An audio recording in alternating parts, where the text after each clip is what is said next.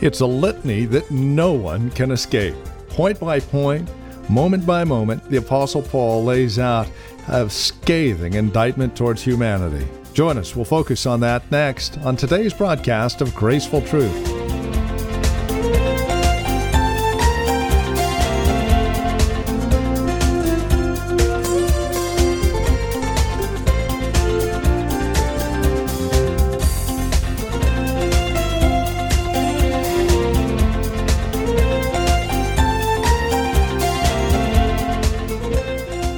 From Grace Bible Church here in Redwood City, welcome to today's broadcast of Graceful Truth as we continue our survey of Romans chapter 3. It's our series called Guilty as Charged.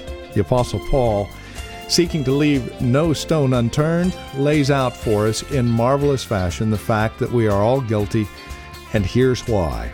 And focusing today on verses 15 through 18 of chapter 3, we're looking at the violent acts from violent men. Join us Here's Pastor Steve with today's program. Notice he says there, their throat is an open grave. They use their tongues to what? To deceive. That verb is in the imperfect in the Greek tense. And what that means basically is that it's a continuous action, it never stops. That's all they know how to do. It's repetitive deceit. Have you ever talked to your young person about doing something wrong? And the first time, it's kind of like, look, you know, you, shouldn't do this. And okay, I'm sorry. All right. Don't do it again. Okay, fine. The next day, it happens again. Maybe the next hour, it happens again. There comes a point in time where you realize, you know what, this is becoming a habit. They're, they're deceiving their deception is becoming part of the way of their life, and we need to stop it. So you have to do something severe sometimes to help them understand that this is not acceptable behavior. And see, for the natural man, lying and other forms of deceit are just habitual, it's a normal part of life. In Psalm chapter 5, verse 9, it describes it as flattery. And flattery appeals to what? Our human nature. It appeals to our flesh, it appeals to our pride. He says they use their tongues to deceive. A flatterer, therefore, uses and abuses others. In Psalm 36, 1 to 3, David describes it this way A man's sinfulness, it, can lead to, to self deceit, it can lead to self flattery. He says, Transgression, Psalm 36, 1 to 3, transgression speaks to the ungodly within his heart. There is no fear of God before his eyes, for it flatters him in his own eyes. Concerning the discovery of his iniquity and the hatred of it, the words of his mouth are wickedness and deceit. He's telling the Jews, you know what? Yeah, you say the right thing. You teach the law, but what does it bring? It brings destruction. See, just because you see, hear something coming out of somebody's mouth that may seem it's got some truth in it, you better be careful. Most false teachers have just that. They have a little bit of truth. he goes on and he not only talks about it being an open grave, that's one, and he kind of says, I'm going to come at this from a different angle. He says, the venom of this snake is under their lips. This, this kind of snake was a poisonous snake. Usually, as soon as it bit you, you died within a short period of time. One commentator says the fangs of such a deadly snake ordinarily lie folded back in the upper jaw. But when the snake throws his head to strike, these hollow fangs drop down. And when the snake bites, the fang presses a, a sac of deadly poison hidden under the lips, ejecting ven- venom into the victim. And it brought forth death. See, he's saying the same thing. He's talking about a grave, he's talking about dying from a snake bite. He says their mouth is full of what? Curses. What's it mean there? Cursing someone is when you wish evil upon them. You get so angry, you wish evil upon somebody. You pronounce it on them. You wish it on them. You afflict it on them. You inflict it on them personally. Maybe someone has harmed you, disrespected you, whatever, and somehow you're going to get revenge and you're going to inflict evil back on them. That's what this is. See, this is what comes out of people's hearts who are wicked, beloved. This is what comes out of people's hearts who are depraved, who do not know the Lord Jesus Christ. And all of this came out of our hearts at one time before our salvation. And you notice that in your Bible, there's a reference here, and he's, he's quoting from the Old Testament. He's quoting from the Psalms. He's saying, hey, this isn't coming from me, this is coming from God. This is God's word. And it's almost as if he says, all right, now I'm done with the Psalms, I'm, going I want the prophets to step up here. And so he begins talking about cursing and bitterness. And that's exactly what he does. See, these are, are wicked words from wicked men. They're not just good sinners, they're not just bad sinners. They're wicked people. When we think of cursing and bitterness, we, we may just think of the harsh speech, somebody who curses you out. But it really means more than that. All of this is kind of boiled down in a nice little couple points by Martin Luther. I think I put that in your outline there. When he was studying this, he came up with this kind of three, three little things here. He said, first of all, these kind of people, they devour the dead. They devour those who are spiritually dead already. Here's what he writes He says, Their teaching swallows up the dead who have gone from faith to unbelief and swallows them up in such a way that there is no hope of returning from the death of this unbelief unless they can be recalled by the most wonderful power of God before they descend to hell as the Lord showed in the case of Lazarus, who has been dead for four days. He says, moreover, that the grave is open because they devour and seduce many people. And he quotes Psalm 14:4. Have they no knowledge, all the evildoers who eat up my people as they eat bread? He continues, he says, That is just as there is, is squeamishness about eating bread, even though it is eaten more frequently than other foods, so also, they do not cease to devour their dead, and their disciples are never satisfied. He concludes, he says, hearsay or faithless teaching is nothing else than a kind of disease or plague which infects and kills many people, just as is the case with a physical plague. And you don't have to look very far to realize that this is going on, not just outside the church, but inside the church. And the second point there is he, he says they teach deceitfully. And he relates that to verse 13 their tongues practice deceit. It's not just lying, it has the idea that they're actually teaching lies. Isaiah 30:10 says, "Speak to us smooth things. Prophesy not to us what is right." See, that's what people want to hear. The world generally doesn't, does not speak warnings about these kind of things except as threats to other people. And so we need to stop and we need to be reminded hey, you know what? We're, we're kind of operating in a mind zone here. We have to be careful where we step. And the third thing he pointed out is they kill those who have been taught such things. He says, This same flattering and pleasing doctrine not only does not make alive those who believe it, it actually kills them. And it kills them in such a way that they are beyond recovery. Paul's already said that in Romans 2, verses 8 and 9.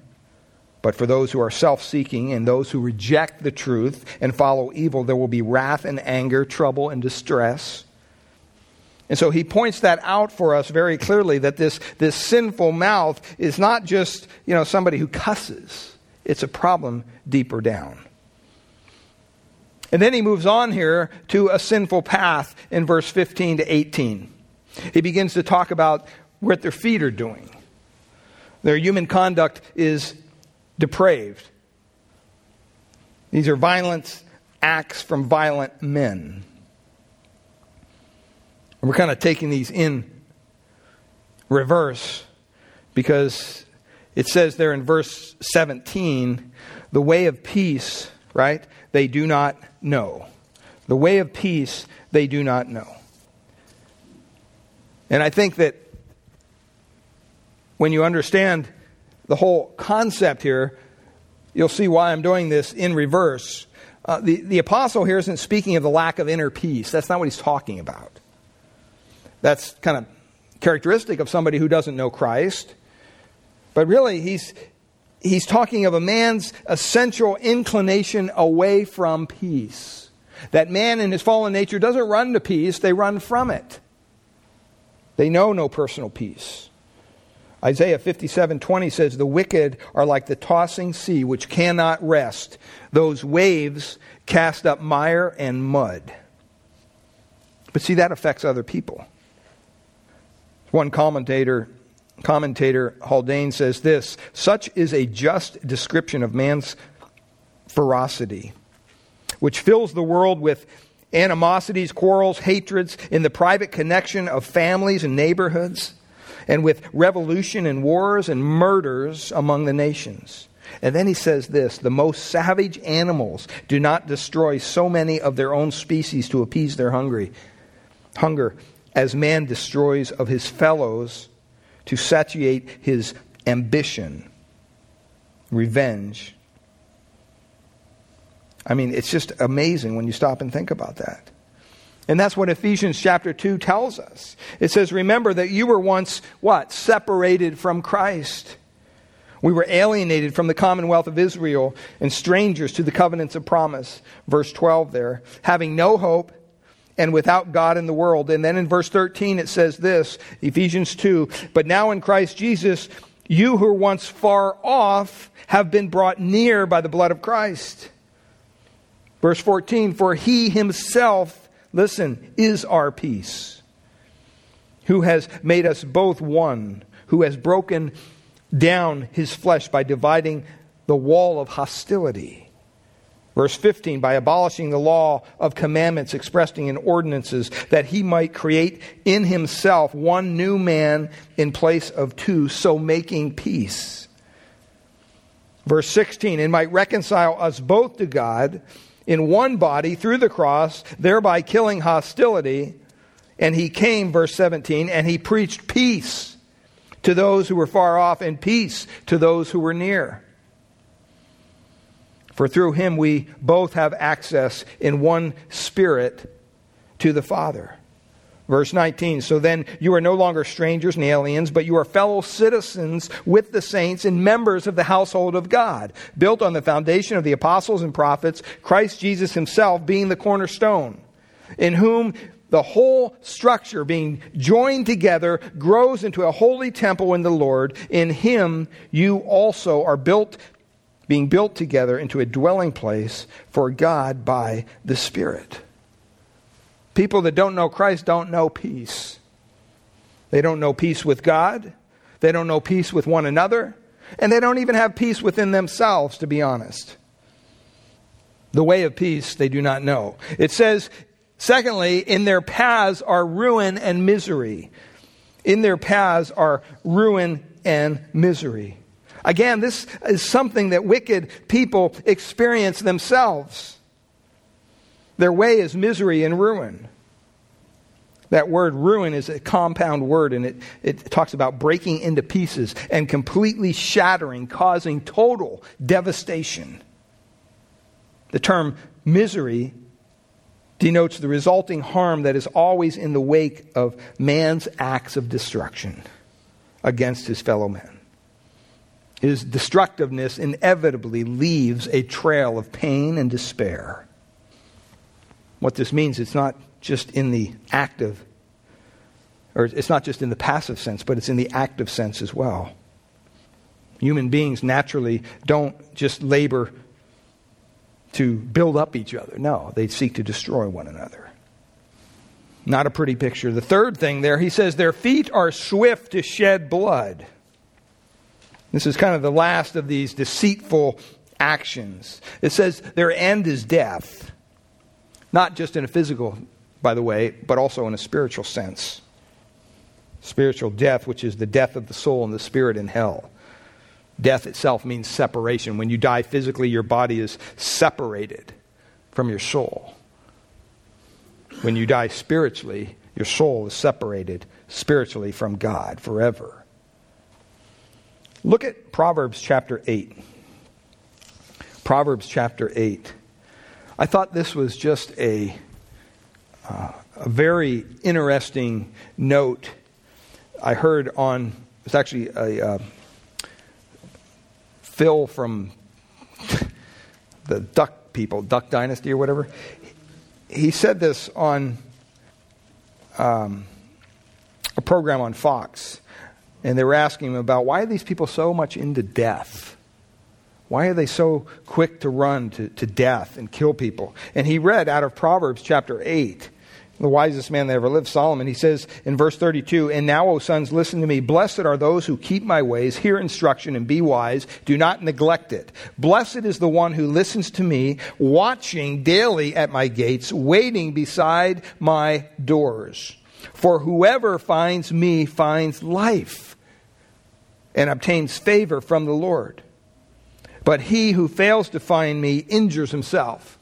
And then he highlighted this last part. He says, All who hate me, this is God speaking, all who hate me love what? Love death. You wonder why they're lopping people's heads off and slaughtering thousands of people over there in Iraq? Because they hate God. They hate the true God. They're following a false God, a false religion. And so their feet are swift to shed blood. Lastly, they have no fear of God. Verse 18, that's what he says. There's no fear of God. Psalm 36 1, it says, There is no fear of God before their eyes. Now, when we think of being afraid of something or fearful, we're thinking of terror, you know, we're scared. That's not this kind of fear. It's talking about a reverential awe. It's talking about of a sense of respect before the Lord. And these people don't have it. It has to do with worshiping Him. It has to do with obeying Him. It has to do with departing from evil because you fear God. You, you revere God in God's way. Proverbs 9:10 says the fear of the Lord is the beginning of wisdom and knowledge of the Holy One is understanding. See when Romans 3:18 declares that the human race has not done this, it's saying what Paul has been saying all along. They don't have any fear of God. When in fact, in verse 22 of Romans 1, it says, no, they exchanged the glory of God for corruptible things. That's not respectful. We need to be reminded, beloved, of the holiness of God, the God which we serve. Because there's no fear of God before these people's eyes. Verse 19, he says, Now we know that whatever the law says, it speaks to those who are under the law, so that every mouth may be stopped. He's saying that more to the Jews probably than to the Gentiles because they're probably going, oh, wait a minute, that doesn't include us because we're part of this little gang that, you know, no, no, no. Everybody's under the law. And if you're under the law, you can't respond. You can't say, no, no, no, I think it's this way. No, you can't because God has spoken, and the world is held accountable to God. There's no excuse, there's no way out of this. Verse 20 For by the works of the law, even if there was a way out, there's no way you could work your way out of it because by the works of the law, no human being will be justified in his sight. So even if you're better than your neighbor, that doesn't make any difference. You're not going to be justified by being better. You have to be what? Perfect. As the Father's perfect. And none of us are perfect. We'll never be perfect. And if you want to just sit around and study the law and see how much of the law you can keep, well, what's that going to do? That's just going to bring you more knowledge of your own sin. Think about it in your own Christian walk when you first came to Christ. Maybe there were some things in your life that now you look back going, man, I, I didn't even know that I was doing something wrong. I've known people that have come to Christ over the years, and boy, they, they're a new person in Christ, and they start coming to church and all of a sudden, you know, you notice something. It's like, well, why are you doing this? Well, I've always done it. Well, you know, the Bible says you shouldn't do that.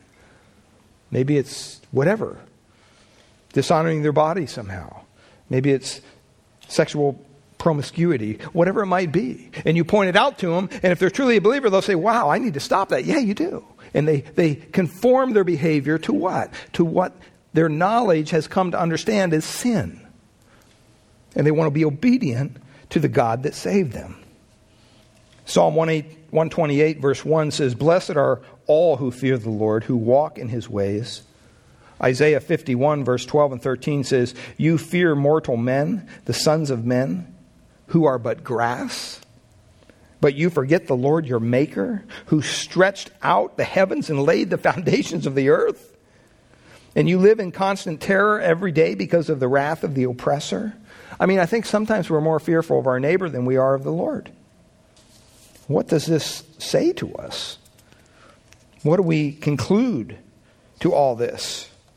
I mean, we have to kind of come to a point where we're almost undone by what we've been studying. And just in summary, I just want to share with you what we've seen here. Both Jew and Gentile have sinned against God. And he even threw in the believer there in Romans. And both Jew, Gentile, and not the Christian, Jew and Gentile stand accused before God. If you're a Christian, you know what? There's good news. If you've put your faith and trust in God, God does not accuse you any longer because your sins are forgiven. But we need to understand all human beings, without exception, are under sin. Sin negatively affects our relationships with God and with other people. You wonder why you can't get, around, get along with people around you? It's not you, it's not the other person, it's sin. You're both sinful people. I mean, think about it. You, you, you get married and you're thinking, well, this is just going to be sweet bliss, right? And you enter week three or month three or whenever it comes and you're going, whoa, this isn't what I signed up for. Well, what's the problem? Well, it's that. No, it's not the other person. It's both of you. You're both sinners. And you both want your own way. And when you don't get it, what happens? Conflict. That's what happens. That happens in every relationship. Sin negatively affects our relationship. It also has destructive results. Don't ever think, beloved, for one second you're going to get away with something. That somehow you're just, you know, this isn't harming anybody. I'm doing this in the quietness of. No. If it's sin and you know it to be sin, it has destructive results. Trust me. All people need to hear the good news that God has provided a Savior from this ailment that we have, this curse of sin. We're the only people, as believers, who know and can share the truth which can free those people from the bondage of sin. I mean, if I asked you to come into my office after church, I showed you a large stack of money on my desk. And I said, you know what? This is a gift to you and your family. Just go and enjoy it. After you picked yourself up off the floor, good sum of money, say that's $100,000. You would probably, in your mind, start to think, what am I going to do with this? This is what a wonderful gift, $100,000. You start making plans. I'd like to pay the house off. I'd like to do this. I'd like to do that. I'd like to give some to the Lord. Do bless this family. Bless it. Whatever. But your mind would be thinking, you would be planning. And you know what? You'd probably be excited about it. This would be something that you would enjoy laying out the spreadsheet with, right? You got a hundred grand to start with, man. How am I going to bless people with this? How am I going to use this for the glory of God? See, I want you to remember that you and I have the extreme privilege of sharing the gospel of Jesus Christ, the good news of Christ, with people who are standing before God guilty in their sin. And this is a privilege that's infinitely more valuable and should be infinitely more exciting and rewarding than receiving a lump sum of money and figuring out how to spend it. Well, thank you for spending time with us here today on Graceful Truth, the ministry of Grace Bible Church here in Redwood City.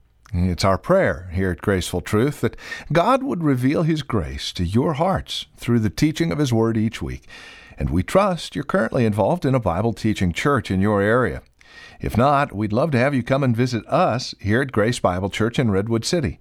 We meet each Sunday morning for our praise and worship service at 10 a.m. We offer nursery care and Sunday school classes for our children up to grade 5. And if you would like to encourage us here at Graceful Truth, please give us a call at Grace Bible Church here in Redwood City. Our phone number is 650 366 9923. That's 650 366 9923. We meet at 2225 Euclid Avenue here in Redwood City. Directions are on our website, gracefultruth.org, or again, simply call 650 366 9923. That's 650 366 9923. And again, we'd love to have you join us for worship. Simply call for directions or go to our website, gracefultruth.org. While you're at our website, make sure to check out the resource materials available from us here at Graceful Truth, including past programs of Graceful Truth that you can download for free. gracefultruth.org is where to go. If you're writing to us, our address is 2225 Euclid Avenue. That's 2225 Euclid Avenue. We're here in Redwood City. The zip code is 94061. And again, our phone number is 650 366 9923. That's 650 366 9923. We thank you for spending time with us today and trust we'll see you next week at this same time for another broadcast of Graceful Truth with Pastor Steve Converse.